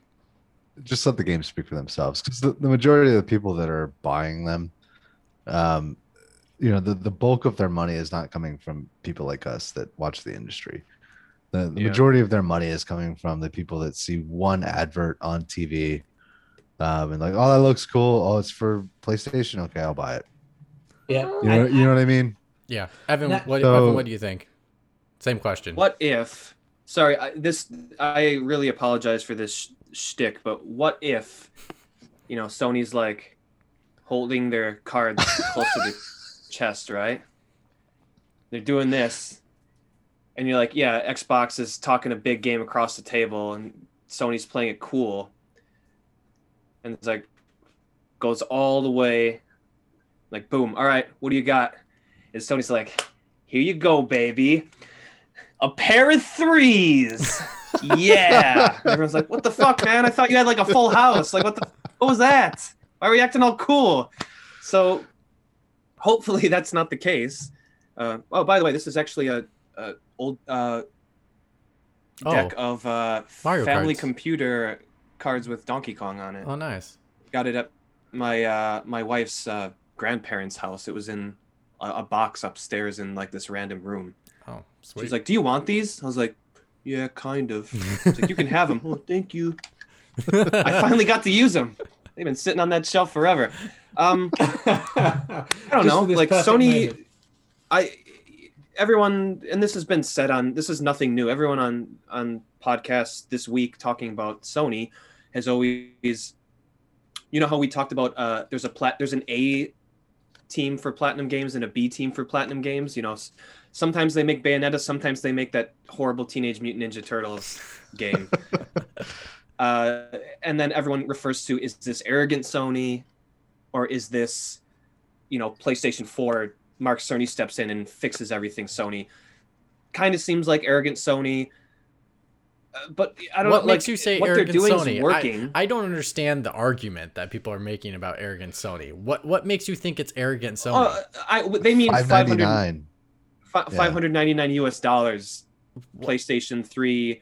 but well, but uh, no, but what is it that they're doing now that makes them seem like they're arrogant Sony? This is where I don't get the argument. Oh, I see. I see what you mean. Uh, I mean, concretely, I don't know. They just what have you done doing for me this, lately? right? people are people are hoping they're hoping they're not going to turn into arrogant Sony. I don't think anyone's saying that they are there yet. They're just holding their cards so close to their chest. Let's just hope they don't have a. Uh, this is so stupid, by the way. They don't have a. They have a full house. this is so dumb. Instead of a pair of threes, right? But I was gonna I- say, what, I think what in the last, worried. What in the last eighteen months has you worried? That's that's what that's where uh, that's I guess I'll do that to Dan. Dan, what in the last 10, 18 months has had a good is- question. either has you worried or do you think has the industry worried that Sony is going into this realm of PlayStation 3 599 US dollars Speed Ridge Racer type like thing all over again. What what what do you think? It's right, sir. I think that uh, the coronavirus pandemic. I generally, I'll go back to my original point. People have got too much time on their hands, and in a normal year, we wouldn't find anything out. We might get something in February if they're releasing more hardware or like hardware updates. You normally get something from Sony, maybe then, uh, but none of those things are taking place. So that's why it's the lack of news, the general news, is what everyone's worried about. And C- communicating with its keep- audience, right? yeah. And the, but I don't think they would do anyway. If we weren't in a pandemic, we wouldn't do that. Everyone would be getting on with their day jobs, playing the games that came out, and then E3 or whatever they did around then. If if it was a pair of three, I think um, to to sort of, I think sort of what he's trying to say is no, to to parlay off to parlay off of what Dan was saying is I think uh, part of it too is the fact that um, it's like Sony, what are you doing saying you're gonna remake The Last of Us? Like you're giving us the same goddamn game. Hold, hold over up, hold up. They did not say they're remaking it. Jason Schreier has said they're remaking it.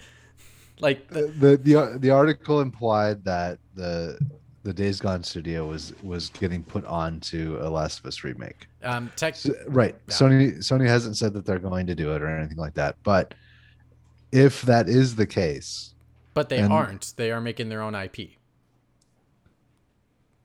The Days Right, Gone well, so- studio is making a new IP that they're creating. That's what people are forgetting about that article. It's like the very last thing you read.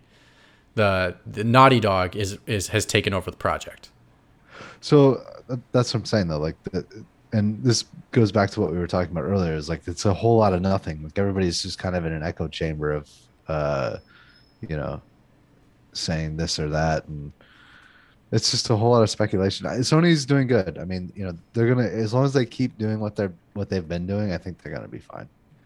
I think, uh, Mitch, I, I thought of one specific thing. It's it's more of the Xbox saying backwards compat- compatibility is important to us, legacy stuff is important, and then Sony, and then Jack Ryan, J- Jim Ryan, Jack Ryan. I don't know. He's not uh, Jim ooh, uh, I don't remember. Jim Jack. Jim old J- Jim Jack. Old He's Jim saying Jack Nobody plays old games.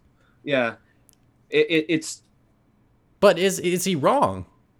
it nobody plays old games anymore that uh, he's probably not he he knows the numbers he's probably not wrong. It's them shutting down the playstation and playstation vita it's optics right?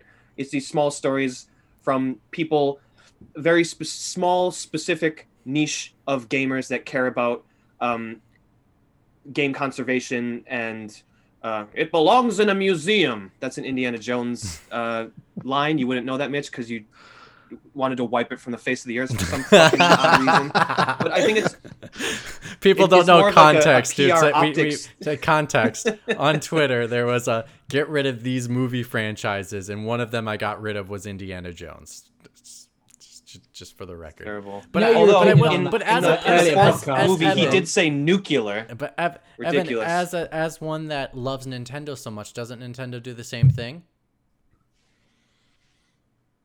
Uh, Are we What? calling- It belongs are in a museum? Are we uh, are taking? Didn't they take away the the Wii Shop? Is the Wii Shop not available anymore?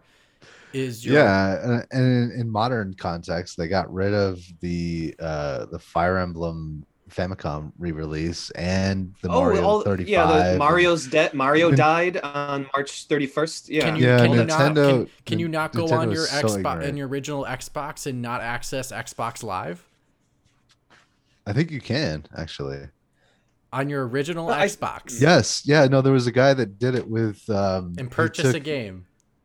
No, he took he took the original Xbox um, and the the newer Xbox Series X and played a, a, a multiplayer game. No, but I mean purchase games. Like the store. Is it I don't think it's open.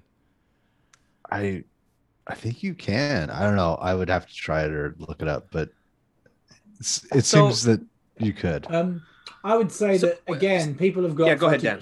time on their hands this year. So I think it's I think the optics are small optics that maybe normally would have been missed. Not missed, they were picked up by us, but generally it wouldn't have had the big big blowout that it has been having.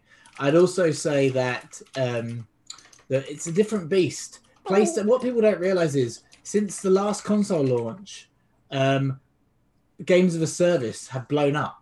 So if I'm little Jimmy's dad, I'm buying the new console. Oh, I had a PlayStation 4. I'm probably going to buy the PlayStation 5 because you can still play Fortnite on it, and I can play any Sony first parties because that's really all Jimmy, little Jimmy plays. Like, and all those games, like, whereas, and, and then you could say the same argument.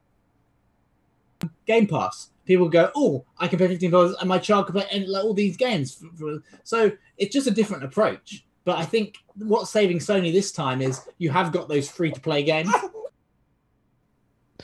Well, well, also, um, every like Mitch, and you brought up a good question. Like, what has Sony done to become PlayStation 3 era arrogant Sony?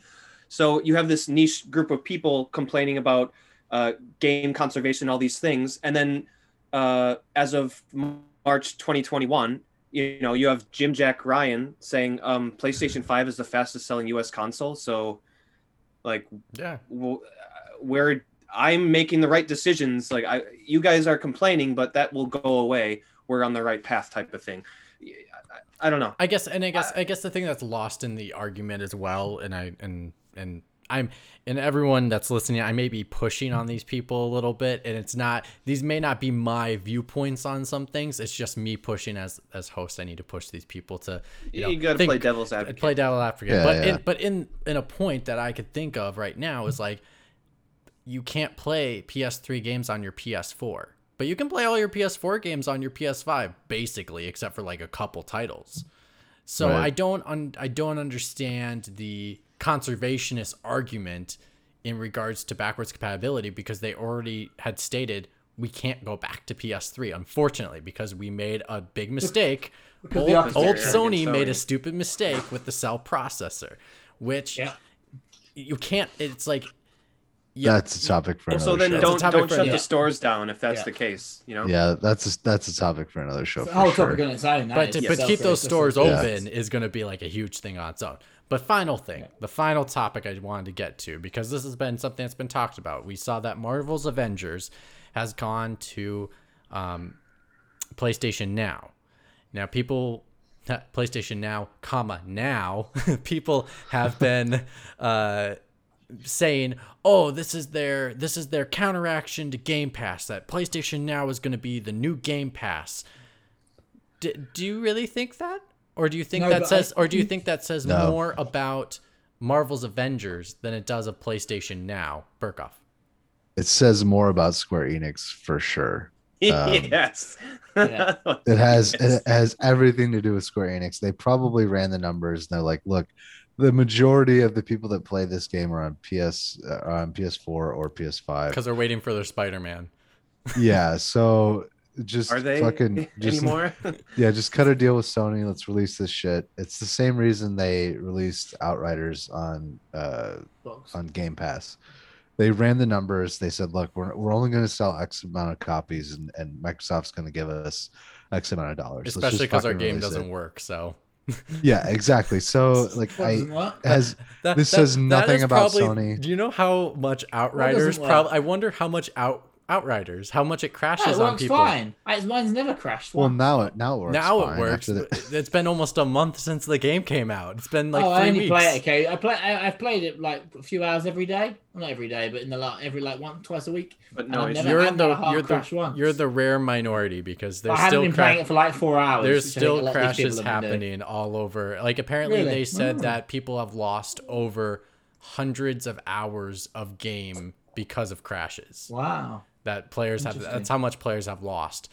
And so uh it's and so in my mind I'm like, wow, Outriders just stole Microsoft's money and good good job. Good job. Like you know? I Like suppose it, no, but it depends on people who are playing it. Like my game list, everyone's playing it still. So that might be it They're- might have they're stolen it, but people to haven't play stopped it. playing. their their e, their EU servers must be Yeah. top notch. The, the US servers are shit. yeah, the US servers suck.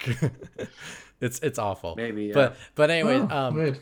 to to that point, uh, what do you think could be their answer? Do you do you think their PlayStation Plus lineup recently? You think that is their answer? That that that is going to be their answer? Is keep bringing out large titles because you got Final Fantasy VII remake just recently.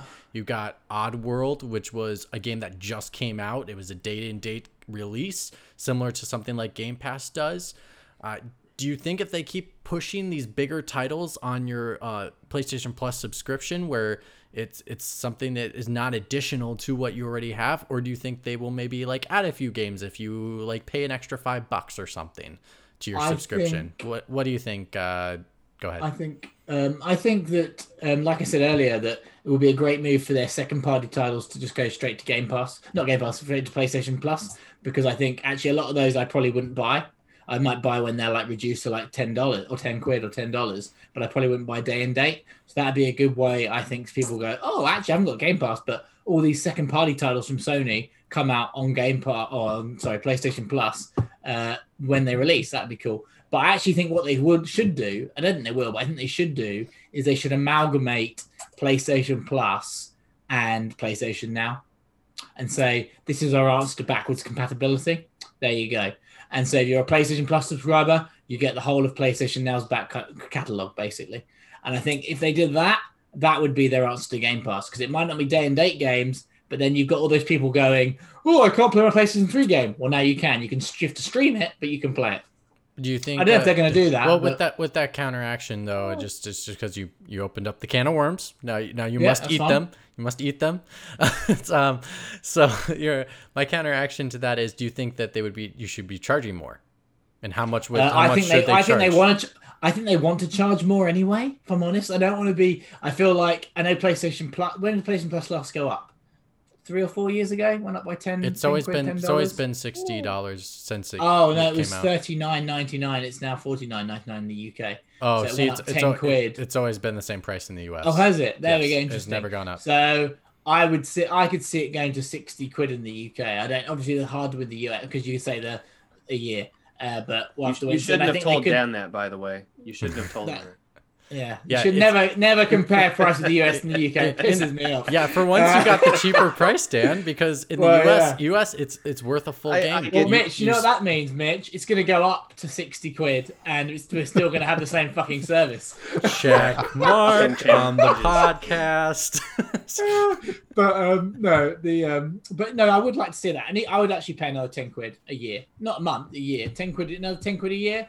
I'd pay 60 quid a year, uh, potentially $70 a year for PlayStation Now and PlayStation Plus. If it, the service stays the same, like the, the PlayStation Plus content stays as good as it has been for the last five months. I'm not sure it will, but if it, they could do that, then I think that I think that would be a good compromise to Game Pass. Yeah, you're not getting all these amazing third-party games day and date, but you're you've now got your backwards compatibility sorted, and no one can then complain they can't play their PlayStation 3 games and all that on their console. Well, now they can through get through PlayStation Now, and then you've got like more niche like multiplayer games from PlayStation 4 that you can download onto your console. Yes, you can download games on PlayStation Now onto your console, uh, and uh, play them.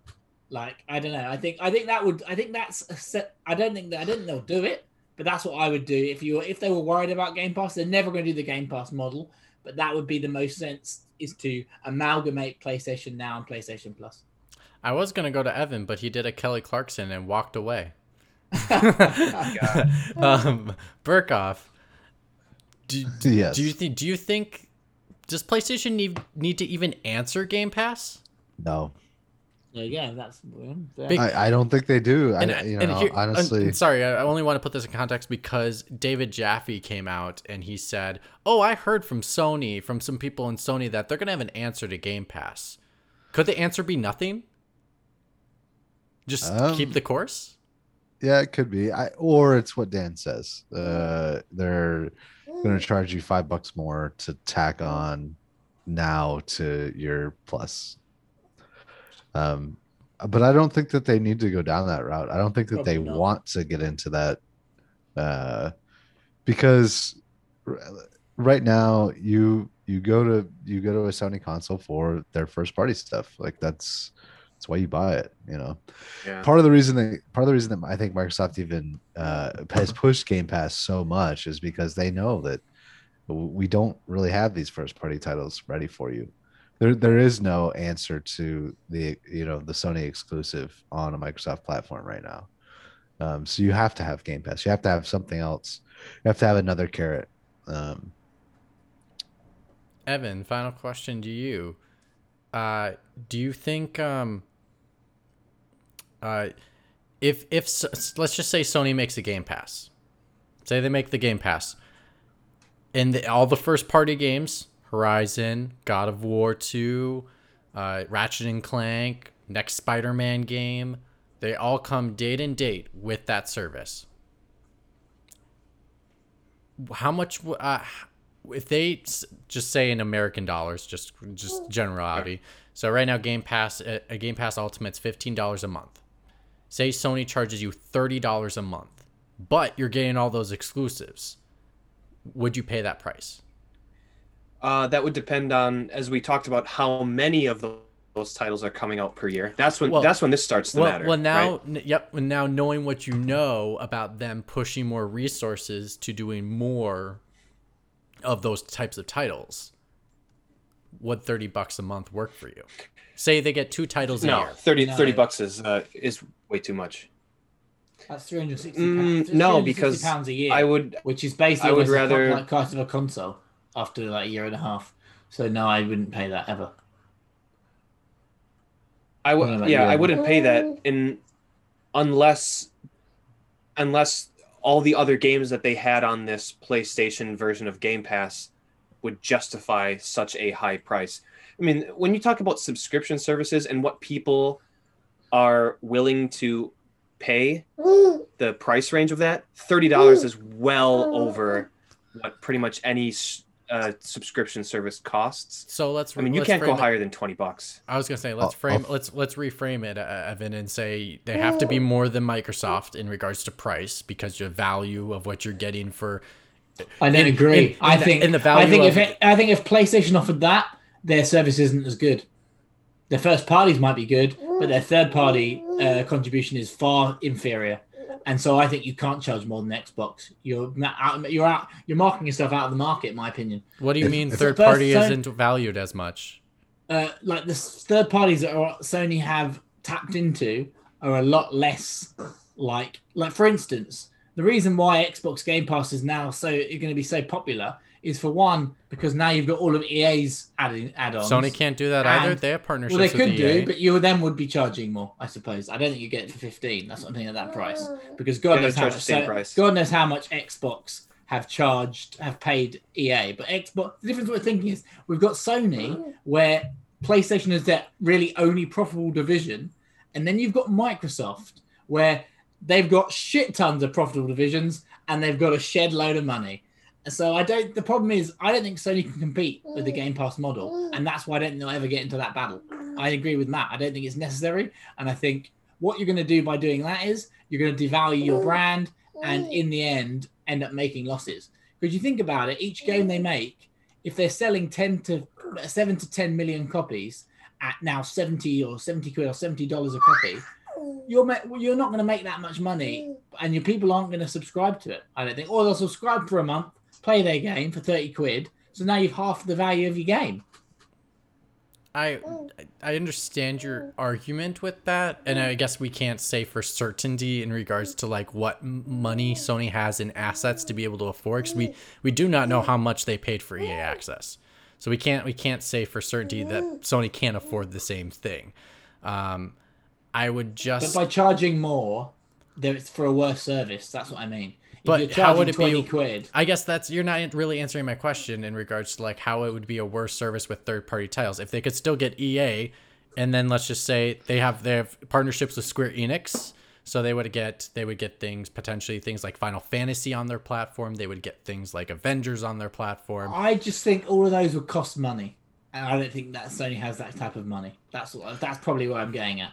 I don't think I think we're being very optimistic with how green Sony's bank balances. I think it's very good for PlayStation, but but the PlayStation uh, PlayStation are holding up the rest of the Sony company for all intents and purposes. They've closed so many divisions over the last five years. Gaming is there, and I think it's too big of a financial risk to do it. And I think to be able to offer for for a competitive price against Xbox, I think that's the death of PlayStation, in my opinion. I could be wrong. Like that, that is a very crazy outlandish prediction to say that, but I think I think what they're doing works, and I don't think they would have enough resources and finances to match Xbox at their price and to get the same level of game third It's a- games. it's a perception thing too. Right now, Sony has prestige with the way that they're going about their business and the way that they release their games and the hype that each uh, game gets. It's the same. It's the same reason that Nintendo does well, because Nintendo first party is Nintendo first party. There's a certain level of quality that you get when you buy a Nintendo game. You know that you're getting. And I that. buy those games right away because it's not going to go down in price. and and you I buy know the, it's har- not. and you buy the hardware Yeah. associated with it too. And I think Yeah. Sony's in the same boat. Switch has never dropped in price. Now, Yeah. It's been now the only many uh, Burkoff. I'll go to you for this really quick. Is just like you said before, Sony mm. has sold more consoles than everybody. Mm. In, in with this new one, with this new console, they're outselling Xbox almost by a two to one margin right now. Mm.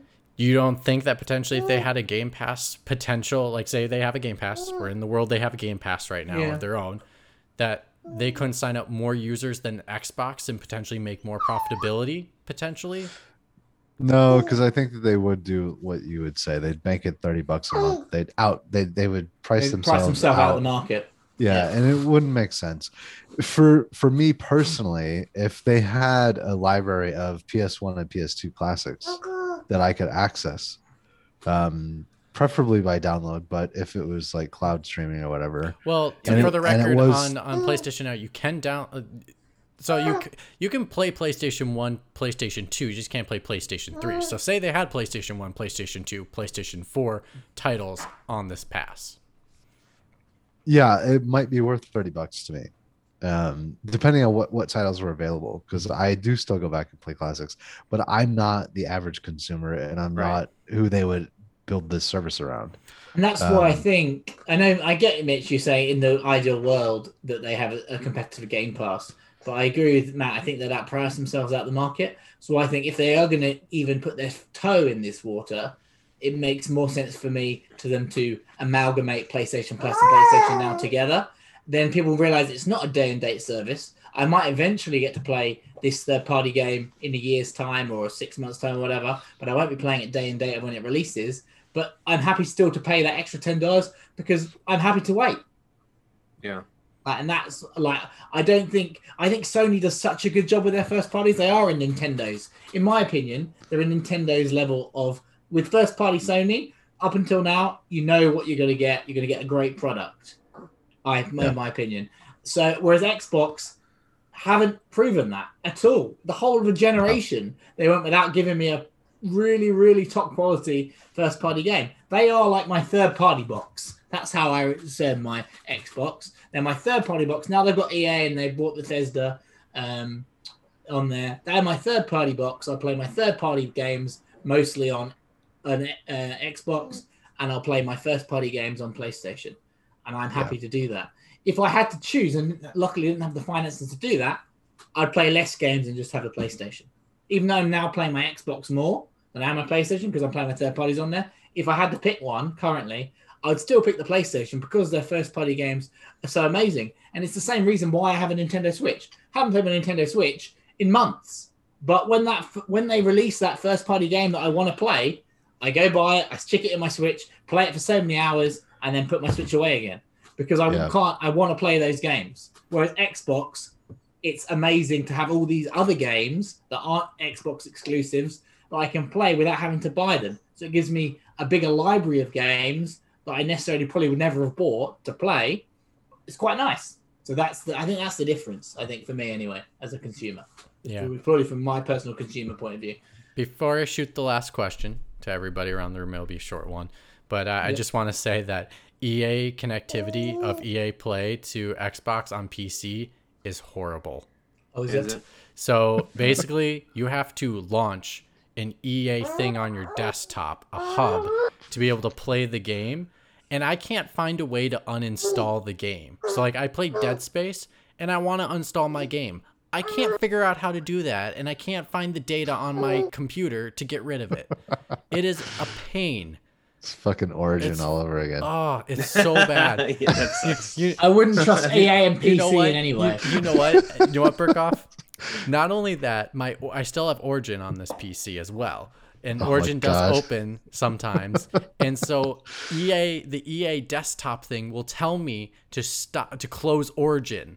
that's how oh much my it god. like that's how much it knows. But anyways, final question for for you all before we head out. We always talk about being the one in the room. You know, it's like shucks, Mitch should have been in that room to not name it the X Bone. Things like that. Say you are in the Sony room right now. What do you tell them? What what's your one piece of advice right now with all this stuff going around and seeing how people are interpreting everything that's happening right now? What's your one thing that you would say to Sony? Uh, let's just go to Burkoff first. Uh, stay on target. Keep doing what you're doing. You know, like you're you're selling consoles. Uh, you're releasing good games. Maybe not games that Matt would play, but um, they're games that everybody else wants to play. So go for it. I'm not your customer, but keep doing what you're doing. Yeah, absolutely. Uh, go ahead, Dan. I would actually probably echo what Burko said. Like, keep what, keep saying what you keep doing what you're doing. Um, you're making great first party titles. Don't compromise on quantity over quality, because I'll happily have one one or even one and a half games a year. When I say half, I mean maybe a second party, but one first party game a year at that quality you're delivering, and I'll be happy with that because there's other stuff out and about, and because of the resurgence of uh, games as a service. Like, and there is like you can pick up discounted games that are old. I'm not worried about playing a game day and date all the time. So one of those third party games I can pick up for ten quid on the store when I want to. So like that's not a problem. But if you give me an amazing seventy dollar title every year, you've got me a happy customer, and I'll carry on buying your consoles. Evan. Um, if I was in that room, I would say th- th- this is like I run in the. I'm not supposed to be there. Like I I outran the guard because he's actually a bit overweight and he No, can't catch me. Let, us and I like I, I I I snake through and I bust in and I say, look, just do the the legacy content, PS1 to PS3 things. Uh, people will respect you, uh, and you'll. It it looks good for optics, but just also keep doing what keep doing what you're doing because it's working. And then and then they'd pull me away. Like that. That's what I'd say. And, I'd also then, and say- then Mark, and then Mark Cerny will just look at you being like, "You idiot! I've been trying to do it all along, and I just can't figure it out, and I'm the smartest man in the room."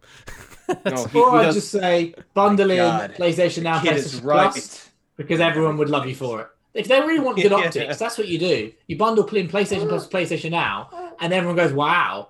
And actually, I know, like, so I know Shane and Matt like shadow all over it, but in my opinion, like that for me, if they had bundled in, I had a great time with PlayStation Now. I had a two month subscription. I couldn't be happier with the service. I'm not carrying on because there's, currently I'm not playing a game with it. Sorry about my child. Uh, I'm going to go off in Okay. The, um, he's, but he's yeah, excited. so I think you do that. Yeah. You anyone any people were like, oh, I can't play my old games. Would be like, oh, thanks, Sony, and then there your optics go away, and everyone's happy again. Yeah, I would Just- I would I'd be around the same boat. I would just I would just be just just keep doing. Don't listen to the noise. Like the noise, the, I would just say zone, keep zoning out the noise. I mean, their, their presentations speak for themselves, and I think it's probably some, for many people, it's it's highlights of the year. It's almost like it's it, people will people talk about their their their their big showcases every single year, and and they get they get more hype around that stuff than anything before, and everybody forgets about what happened before. Like I just prime example. Um, look at the presentation where people are like, "Oh my god, the PlayStation is weaker than the Xbox." Well, look who's outselling right now, and it because it doesn't. Yeah, nobody cares. no about one that cared now. about that Yeah. because eight months down the line, we saw the games, and all of a sudden we go, "Oh my god, I can only play that on my PlayStation. I have to have a PlayStation." So don't listen to the outside noise. I'd say keep doing what you're doing, and uh, for the people that saying you're going into the PlayStation 3 599, I don't know what you're saying at this moment. So uh, go ahead, Evan. All right. Will you, Mitch Sikorsky, um, OBS master, will you allow me a very brief story to wrap to wrap this up? I know we're Sure. well over time. No, that's cool. You can wrap it. Okay. So, uh, as you know, I've fallen out of the probably a good 12 raffles now for my PlayStation 5. the new raffle Jesus. starts. But you need to explain what the raffle is. You need to Monday- uh, explain the raffle. For for Oh, people that don't just, listen. uh, so in in Japan, you can't actually go into a brick and mortar store or even online on Amazon to buy a PlayStation 5. I guess that's a similar situation in other places as well. But uh, a lot of uh, stores are offering a raffle system where, for a limited uh, window, you can basically give them your personal information and get a raffle, a digital raffle ticket that uh, if it, if you get picked during a specific time, then you get a PlayStation 5. So I've been just constantly applying for these raffles, and anyone can do it. They just the more people that enter, you know, the the less of a chance you have of, of getting a PlayStation 5. But so I've been doing this since November, and I just haven't uh, just uh, nothing has happened yet. But I just keep doing it. Eventually, uh, I'll either get one or have to wait till they're readily available, which will probably be, will be another seven, eight months. Who knows? But I keep taking a crack at it. But recently, I've I've I've gotten desperate, right? So I drew a pentagram on the floor, and I put my favorite PlayStation games at each point, and I I just I put my hands together and I said, if there's a way to get this PlayStation 5, I, I don't know what to do. I'm lost. Please lead me. And all of a sudden, a goat like figure with very long, curved horns in a black robe came to me. And I said, Satan? and it said back to me, No, play Satan. I've answered your calls, Evan Piotrowski. What do you wish of me? And I said, Well, please, I, I, I'm desperate. I, I, all my friends have a PlayStation 5. They're laughing at me. I want to be popular. Like I like like in high school. The the youth that I've never I've never gotten. Please play Satan. Help me. Yes, yes, Mr. Piotrowski. I do hear your call. However, in order for me to fulfill your request, you must drink the Kool-Aid. And I said, Well, technically the Jamestown Jim Jones thing was not Kool-Aid, it was Flavor Aid, but I, I understand what you're saying. It's what's commonly known as the idiomatic phrase it is today. I hear you, Mr. Piotrowski. But also, yes, you must drink the Kool-Aid. And before I could say another thing, disappeared into the darkness. And then I woke up and I realized it was all a dream. But my neck hurt. and I realized there was something under my pillow. So I reached under my pillow and I pulled out this. What oh yeah, that's right. You forgot you were gonna show us that. And then I realized it wasn't a dream. It was all real. Play Satan does exist, and I must drink the Kool Aid. or if I do so, I'm guaranteed a PlayStation 5 tomorrow once I apply for that raffle. So, uh, yeah, I am not drinking this now because it's, it's actually a, an energy drink. Uh, I have no idea why they they they made this in Japan. but if you're listening, I have a PlayStation branded digital performance energy drink by a company called Zone. uh, it's a terrible name. Yeah, the Zone, and it's version PlayStation P, version PS5 on the top of the can. So yes, uh, tomorrow morning I'm going to crack this 500 ml energy drink can, branded PlayStation 5, and um, Hope look on your luck. see what happens. I'll let you guys know. So uh, yeah, Good luck, Evan. hopefully, ho- ho- hopefully, hopefully it's it 'cause comes you're crying through. out for that first platinum trophy on your PlayStation 5. That's what's calling to you, isn't it? Yeah, that'll be quite the day. We'll see what happens. Well- Jet black, look at that. Nice. I assume you're not going to platinum Disco Elysium because of the crashes. He I looked at that trophy list, and yeah, that's gonna be that. that it's Okay. too rough. I'm not. I'm not doing that. I'll move on to better Alright. things. But yeah, Okay. we'll we'll see what happens. I'll well, my. I'm, Uh, I'm gonna say drink. thank you for everyone joining us and my my uh, established sorry, wonderful co-hosts. I, I love you guys. You're great. um, if you again, we're Pixel Pints. If you want to find us on Twitter, we are at Pixel underscore Pints, and we're on Instagram at Pixel Pints Pod. You can find us on YouTube if you want to watch this video back at YouTube uh, which is going to be Pixel Pints. You can watch us live on Twitch. If you just follow our Twitter, we post when we're going to go live. It is at weird times of the day, depending on what time zone you're in. So just follow the Twitter, and you can find us at twitch.tv slash Pixel Pints or on any podcast service you can think of. We're on there. Just find us on Pix at Pixel Pints. If you like this content, subscribe to all our stuff, like our stuff, share our stuff. We're a crazy roundy bunch, but we're always here every single mm. weekend, bringing you fun, interesting topics. Some most of the time, not the news, but we have interesting topics that we talk about each and every week. But we do have a, a special show that we will have coming up in, in every single month, and it's going to be really cool and exciting. That will cover the news, but in a fun way. So we're really excited to do that too. So, on behalf of all my co-hosts, we will see you next time. Happy birthday, Mitch. Happy birthday, Mitch. Yeah, we didn't say that. That's right, turning Happy birthday to you.